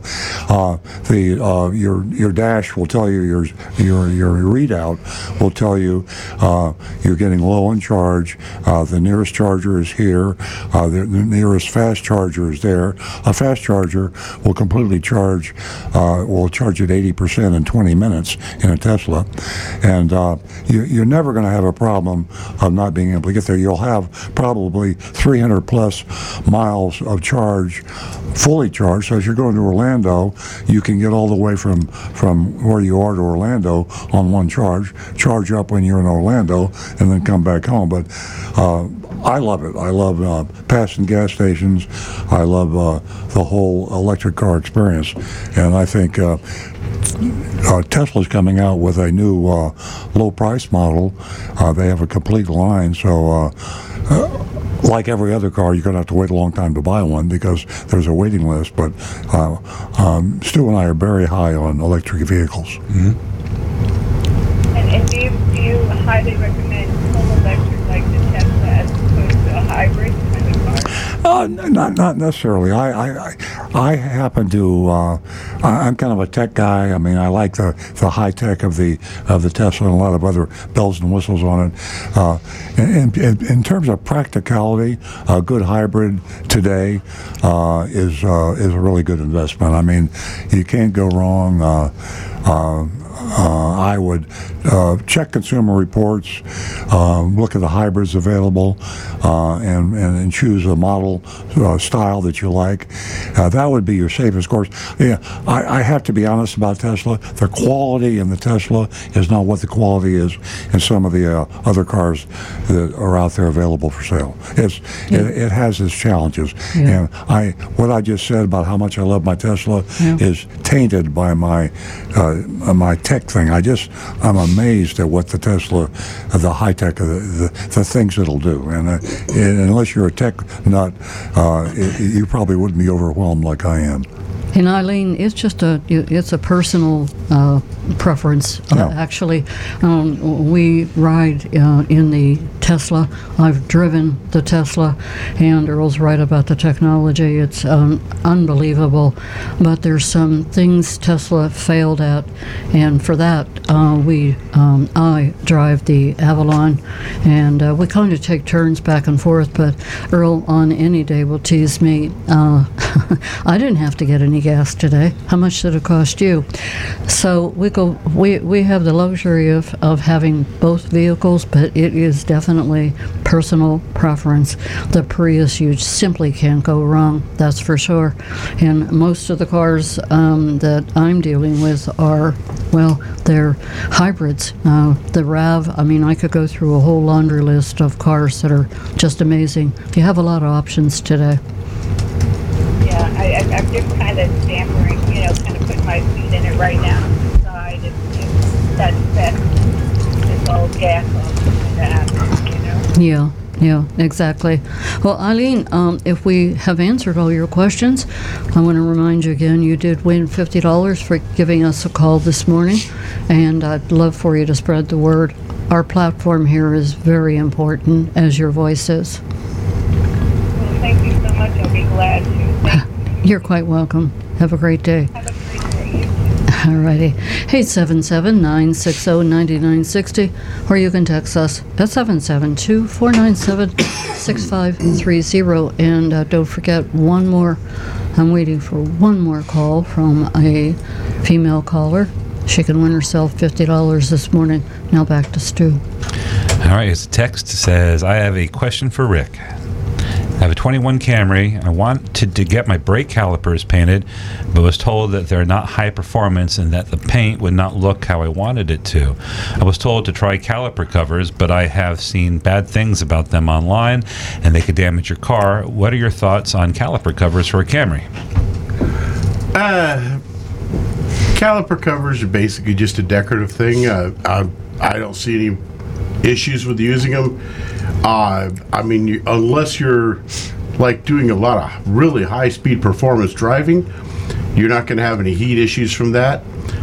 Painting the calipers, same issue. Uh, if you if you want to take the time to clean it all up really well and paint it, sometimes they look really nice that way if they're done properly. Yeah. I think I had red calipers in that Supra I used to drive. Mm-hmm. Very fancy. A, lo- a lot of the fancier high-end cars, they'll they paint the calipers, and I think it's just uh, more of a cost-saving feature. Is the only reason the factories don't usually paint calipers because they're pretty well hidden by the wheels. Yeah. All right. next one, we have another text from Anne Marie, and she just wants to say that our your show is a valuable resource. I always learn something new every week. Thanks for giving a wider picture of the vehicle selling business. The average car buyer doesn't necessarily know that Carvana and Vroom are not dealers, and I learn something new every day. Thank you. Thank you, Anne Marie. Moving along. Uh, good morning, all. This is from Bob. Um, good morning, all. I, I will be leaving in a week to return to Cape Cod or a, or a summer for five months. I understand that the Toyota dealer in my little town, way out near the end of the Cape, is one of two dealers in Massachusetts that advertises he's selling at MSRP. I need a truck and will be visiting that dealer within the next three weeks, and I'll give you a call after I go there to tell Oh, you how good. I make out. That's good. Um, and uh, and by that's from Bob, and he lives within uh, walking distance of our dealership. Hey, why don't you walk over and buy a truck from us? Just hey, let's do let's do an online shop of that guy. We'll Yeah. Well, it's the dealership is uh, Ira Toyota in Orleans, Massachusetts. Ira Toyota. Or Ira Toyota. Oh, It's not Yeah. Jaffarian Toyota. yeah, we'll do a little. Yeah, we'll do a little uh, online shop. And we got a text from Frank in Jupiter Farms, one of our regulars, and uh, I, f- I forwarded the pictures. I'm not sure. He sent me some pictures that look like some car parts and some tanks to Rick.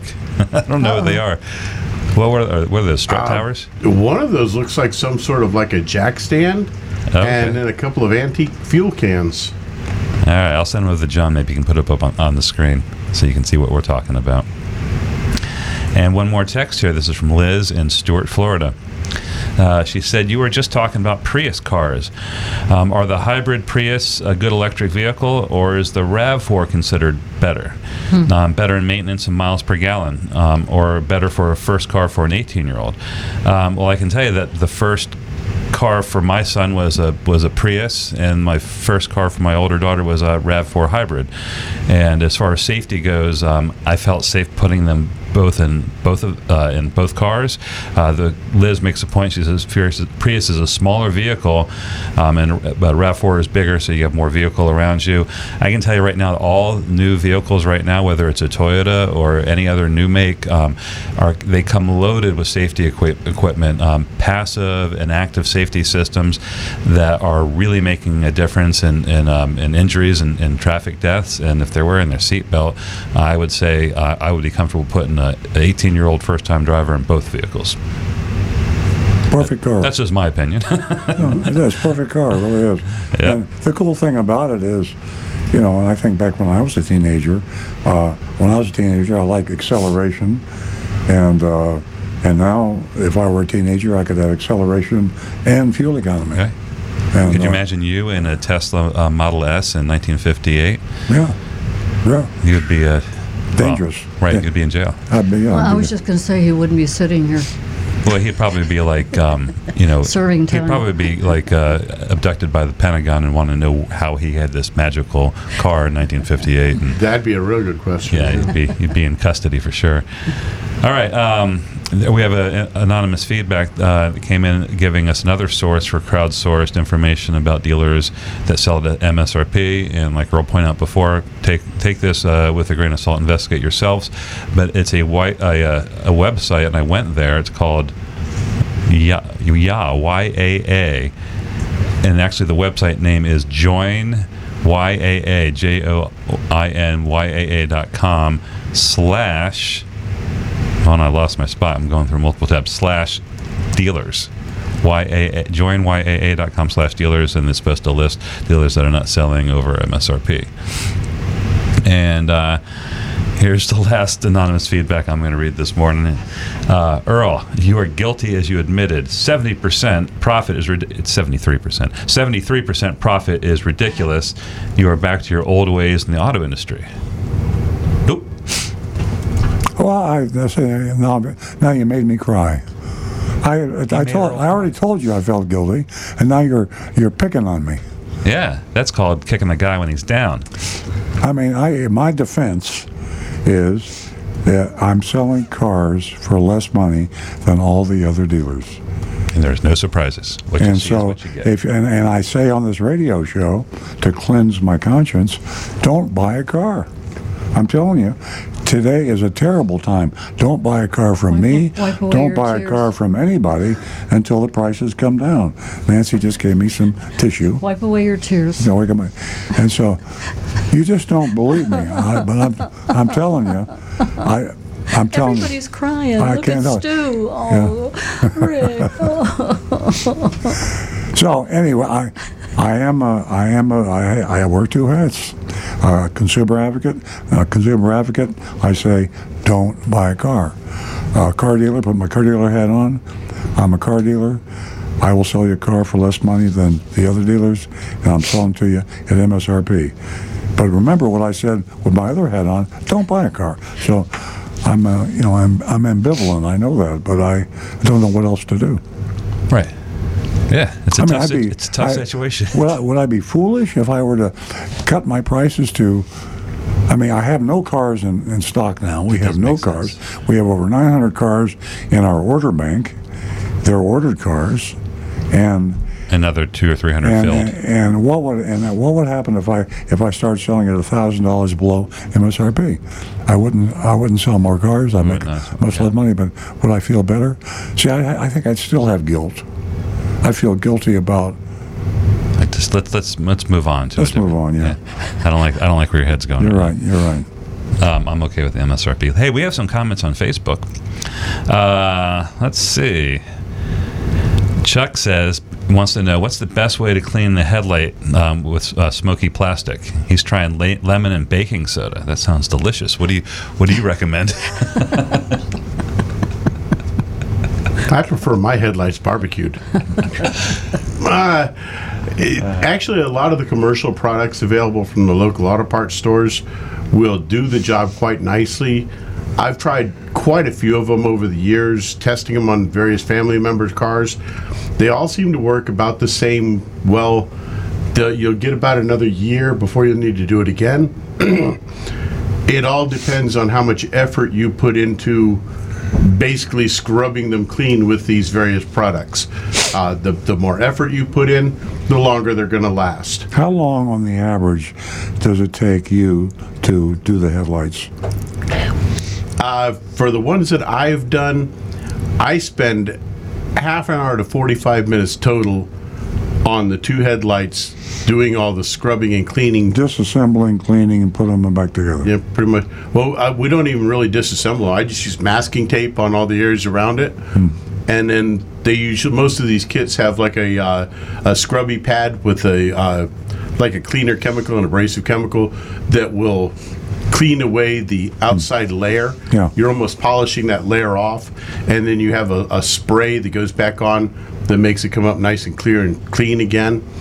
And like I say, most times doing that will get you a year to a year and a half of a relatively nice clean headlight, mm-hmm. and then they're going to start fogging up again. Gotcha. And you go back and do it again. Yeah, there you go. I, I'm actually planning, personally, I'm going to replace my headlight assemblies soon, buy brand new ones.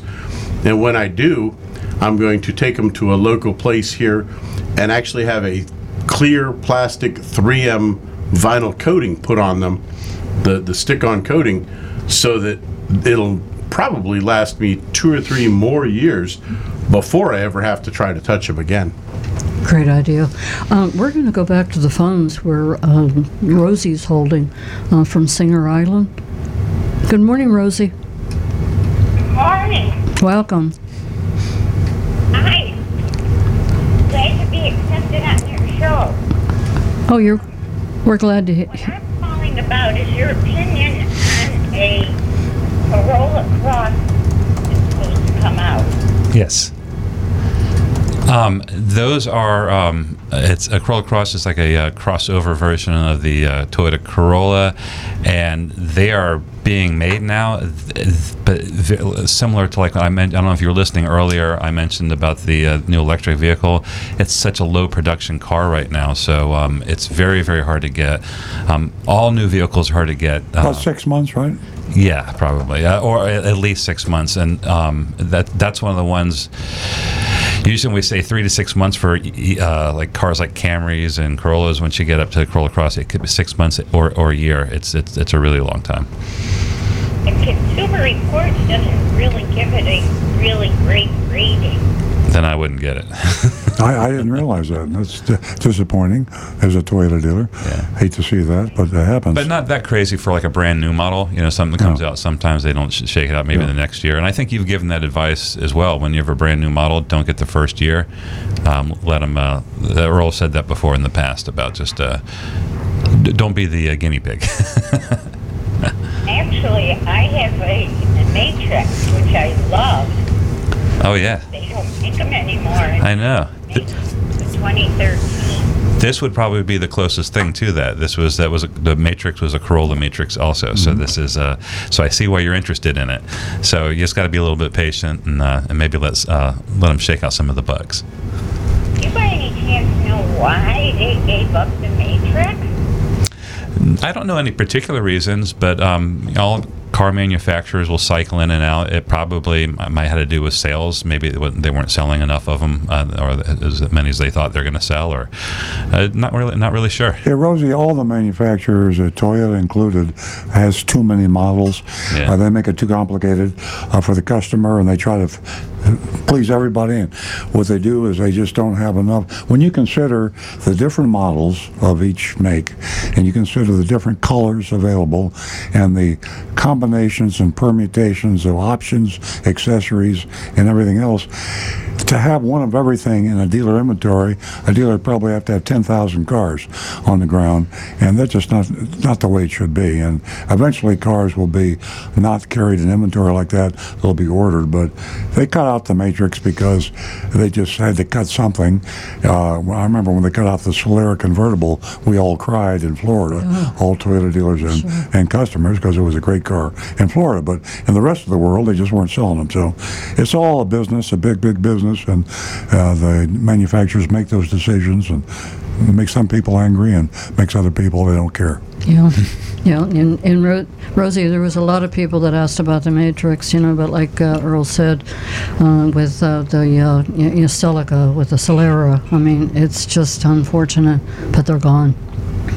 It won't be like, you know, you how you hang on to your old clothes, eventually they come around and they're the same. Very No. well put. Very well. That reminds me to get my bell bottoms out of the closet. Okay, I just wanted to know what you thought about the cross, because it, it looked interesting, but uh, like I said, the Consumer Reports didn't give it a fantastic. Uh, Yeah. Let's see how it does. Let's let's see how it does in the, the next year. Okay, thank you. Thanks, Rosie. You're welcome, Rosie. Give us a call again. You know, Rosie says Rosie said something else that piqued my my uh, memory, and this is an internal issue that uh, my dealership has, and Stu and I are working on it. But uh, basically, I had a customer very angry. He called me up and said, uh, "I came down from uh, Martin County to buy a Corolla Cross because your website said you had 15 in inventory."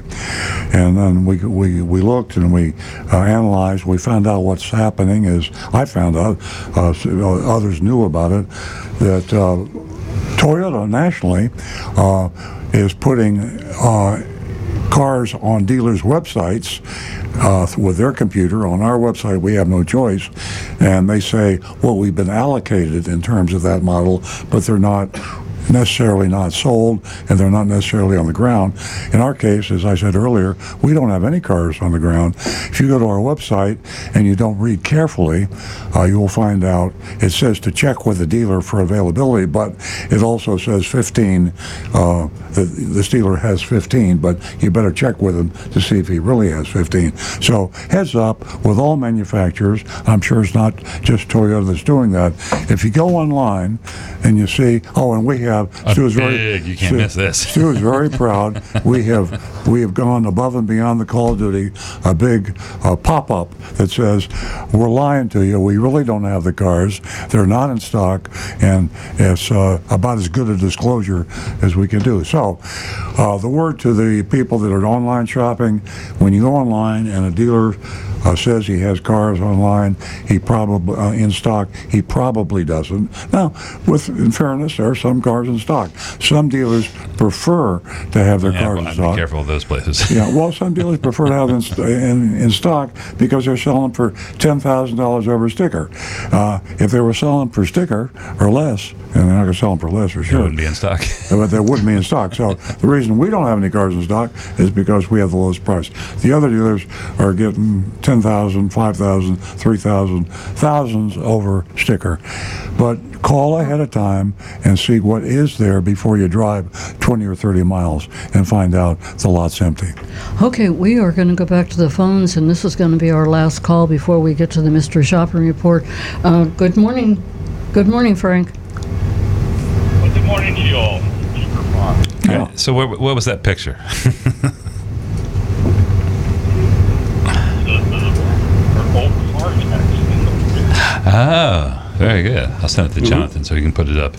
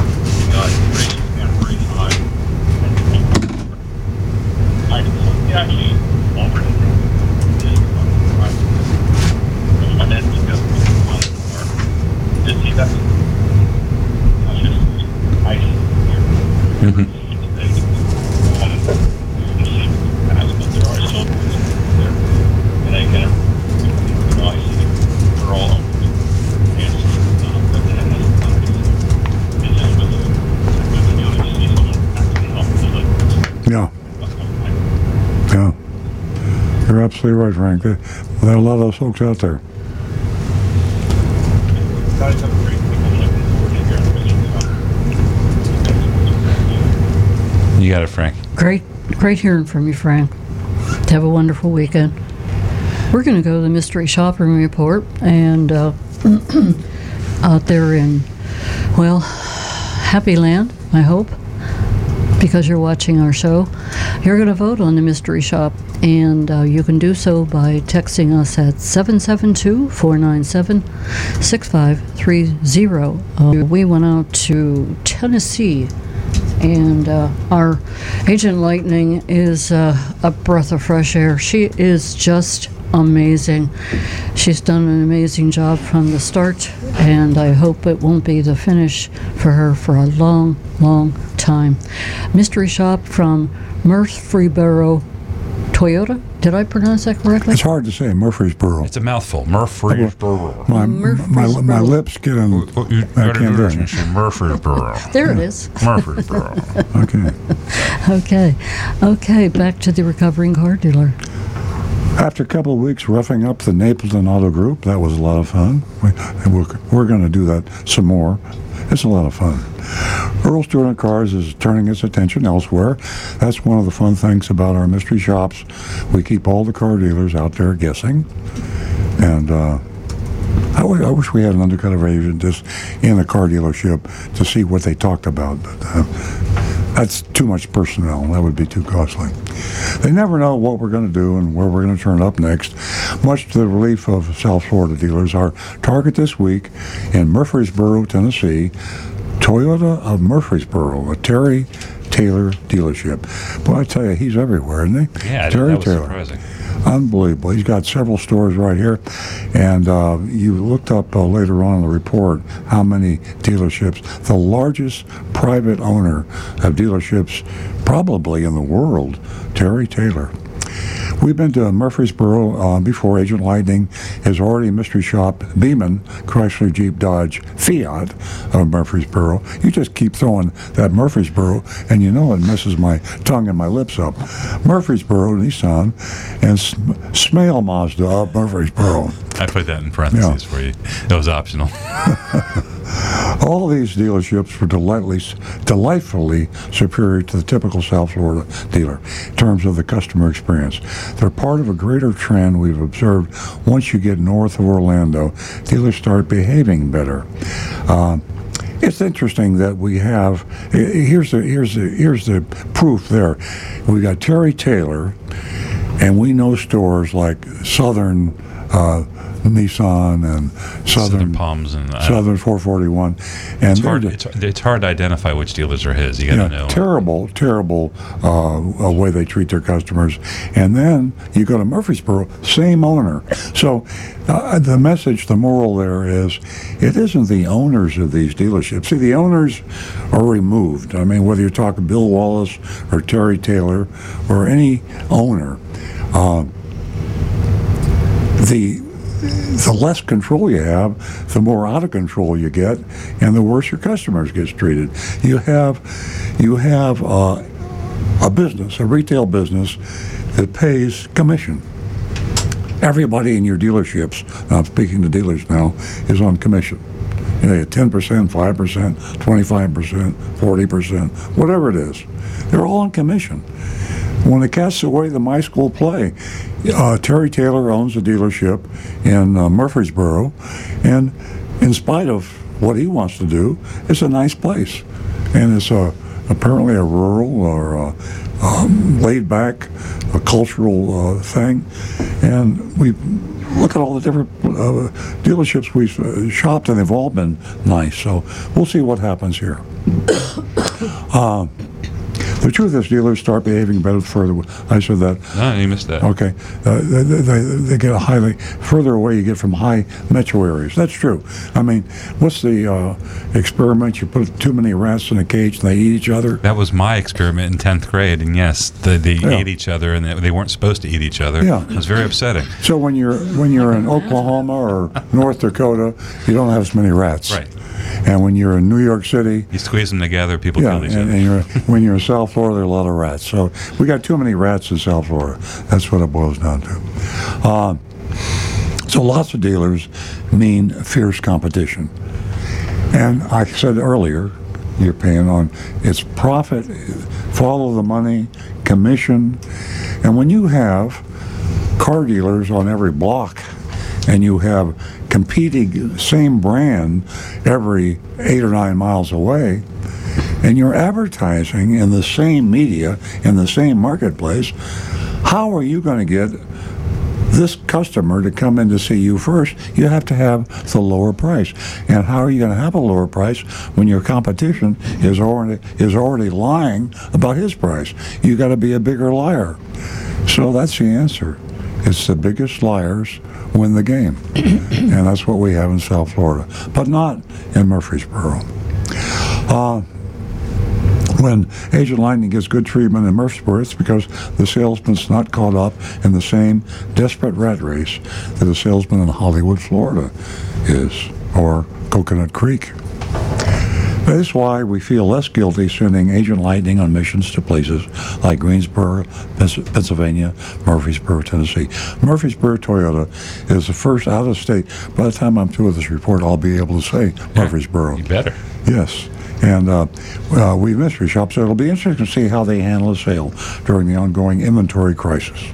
Down here in South Florida, most, if not all, Toyota dealerships are selling over MSRP plus junk fees, and that's our new word we learned from the Federal Trade Commission, who went after Napleton and some other folks. Thank you, Uncle Sam. Yes. Operation report.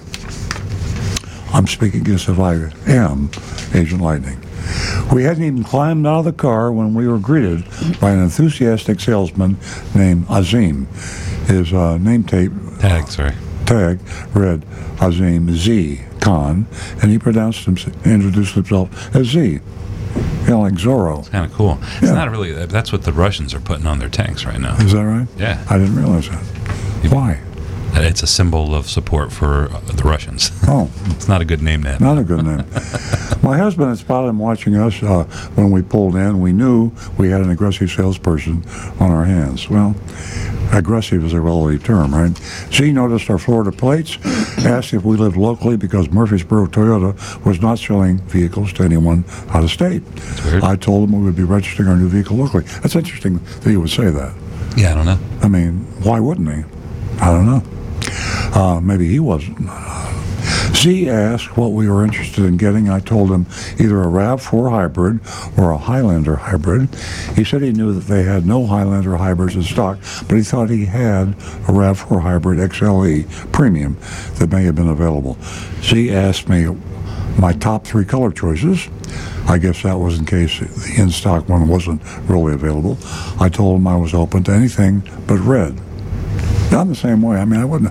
Why? I got a red You got car. a red car. I got, but I mean, I wouldn't buy a red RAV4. I mean, it depends on what you Yeah, want. Yeah. uh, sports cars. Yeah, I especially ordered, paid extra for my red uh, Tesla. So he asked us to follow him inside so we could get some more information from us. Uh, we gave him my son's uh, local address. Then he excused himself to find out about the RAV4 Hybrid Z. Was uh, back in three minutes to report that that was the fastest return that Agent Lightning's ever reported. Three minutes to report that the RAV4 he thought was here was actually not available for sale until tomorrow because it needs to be reprogrammed. Yeah, I don't know what that means. Well, a software issue. It probably had a Maybe there was recall. You know, don't Yeah, deliver this car. Yeah. Do not sell this car Stop sale. until you reflash. All right. Is the uh, tech term, uh, and it was red. How do you like that? Why would it? Uh, never mind. The MSRP. Do we have any? Uh, do we order red RAV4s?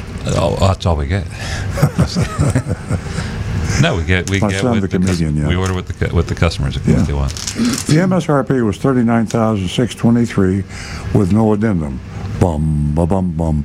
See, that's that's not good. That's a stealth addendum. Yeah, that's, that's not good. Uh, well, you'll find out why it's not good in a minute. I asked if it was possible to test drive it because I had never driven a hybrid before. She said we could drive it around the parking lot. He said that Terry Taylor, their owner, who owns 122 dealerships, I, yeah, I guess that's accurate. That's a lot of dealerships. Uh, that's almost as many as AutoNation has.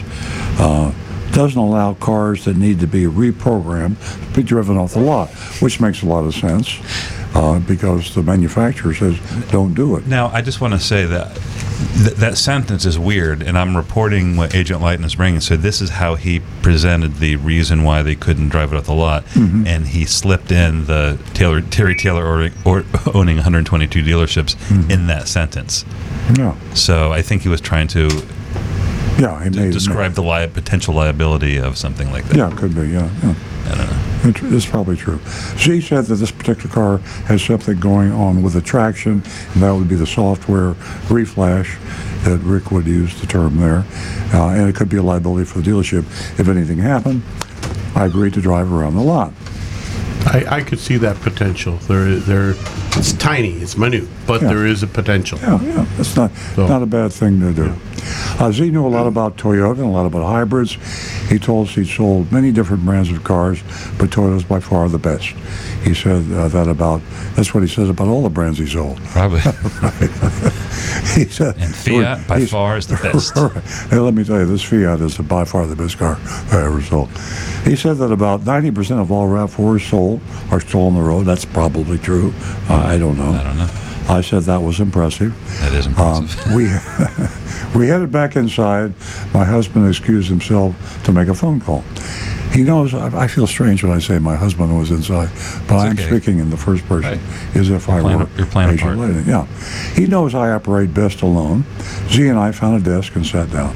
Z wanted me to know first of all that there was a severe car shortage. Yeah.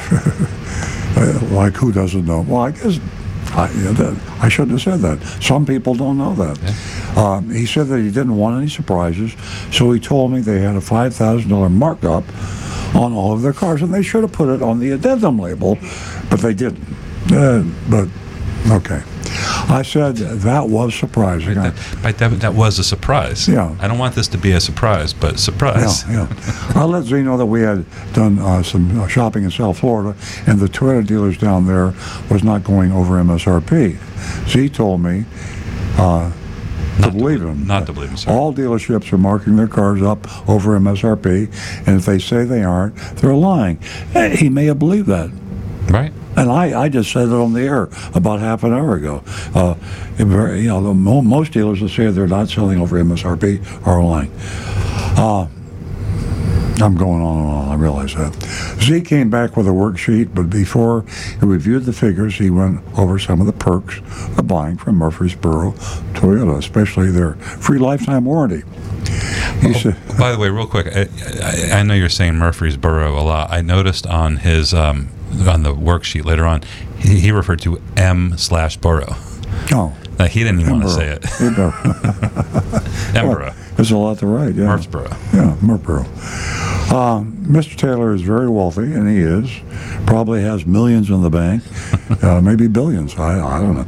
And that's how he can afford to warranty all the cars. That's, that's just silly. Yeah.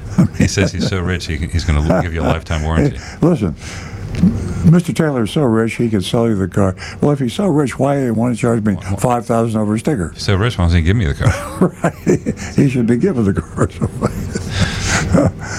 anyway, uh, you know, I actually had to read this the second time, but to realize how silly it was. But uh, and here, you walk in cold, you're talking to a salesman, you believe it all. I mean. It- our tendency is to trust people and believe people, I think. Most people. I know some that don't feel that way. The top line was labeled market value selling price, and that's on the worksheet. $44,623, $5,000 over MSRP as promised. there was a $798 doc fee. Uh, that's a hidden fee, a dealer fee, plus sales tax and non-tax fees. That's more non-tax fees with the junk fees and markup. Uh, Murfreesboro Toyota was selling his uh, RAV4 hybrid for $5,798 over MSRP. Okay, I told Z I wasn't paying almost six thousand over MSRP. I needed to find my husband. I said I also really didn't want to uh, overpay for a color I don't like, red. I don't want a red RAV4. I didn't even like. I got up, thanked Z, and walked out. And there we are. Uh, I have a, the add-on sheets here showing no addendum, the MSRP, and uh, the lifetime warranty. Um, lifetime warranty, uh, you know, it's a powertrain warranty. Uh, they don't like to talk about that. And as I've said over and over again, powertrain warranties aren't worth the, paper they're printed on. And here's the salesperson, Z, telling uh, Agent Lightning that uh, Terry Taylor's so rich he can afford to warranty every car.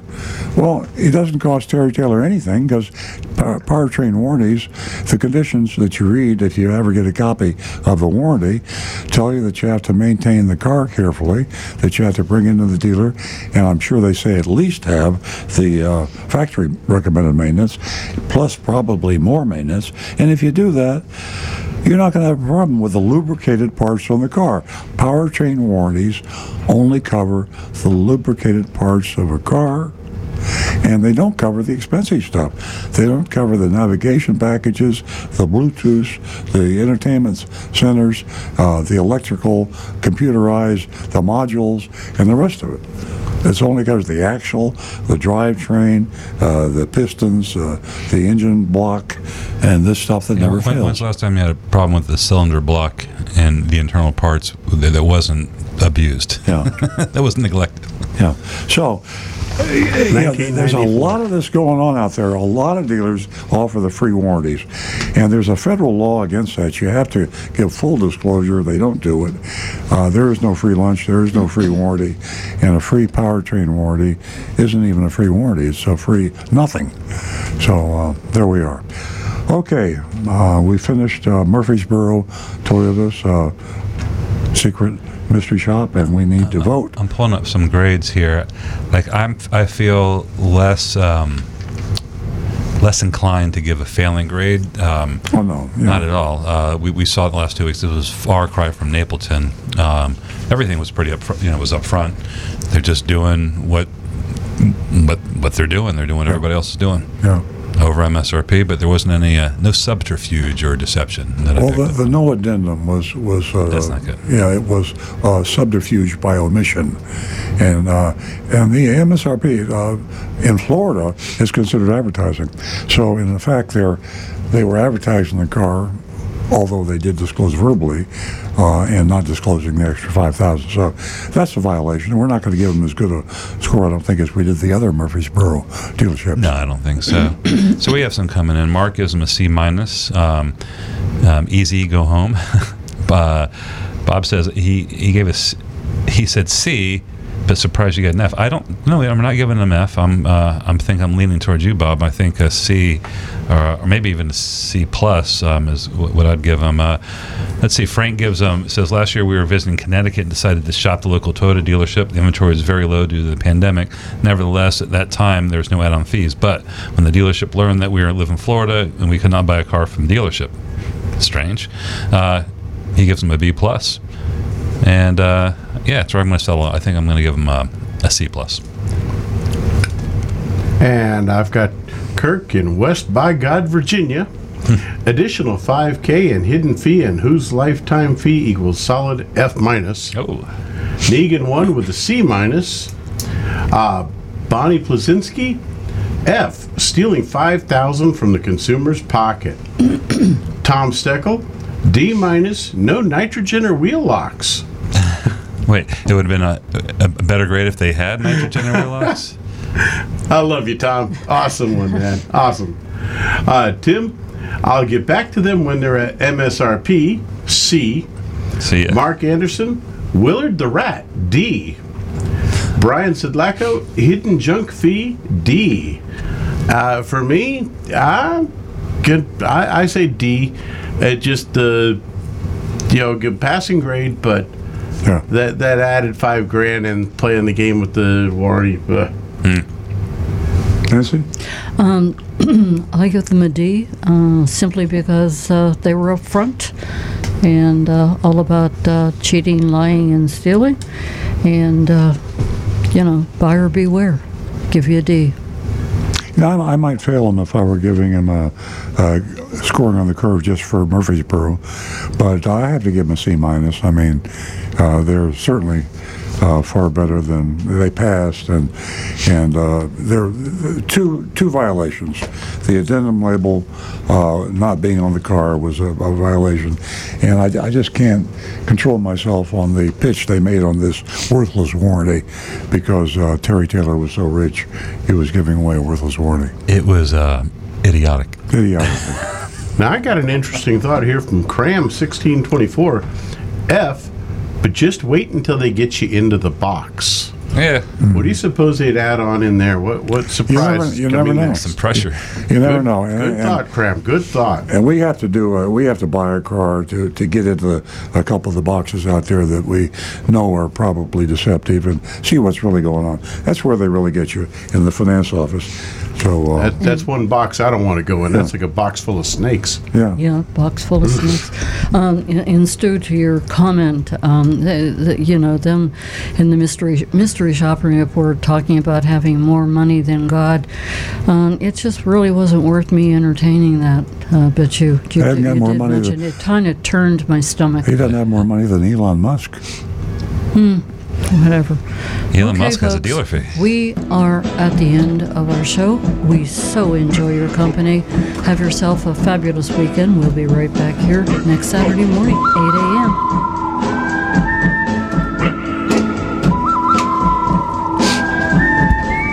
Okay, Johnson, do you want me to do?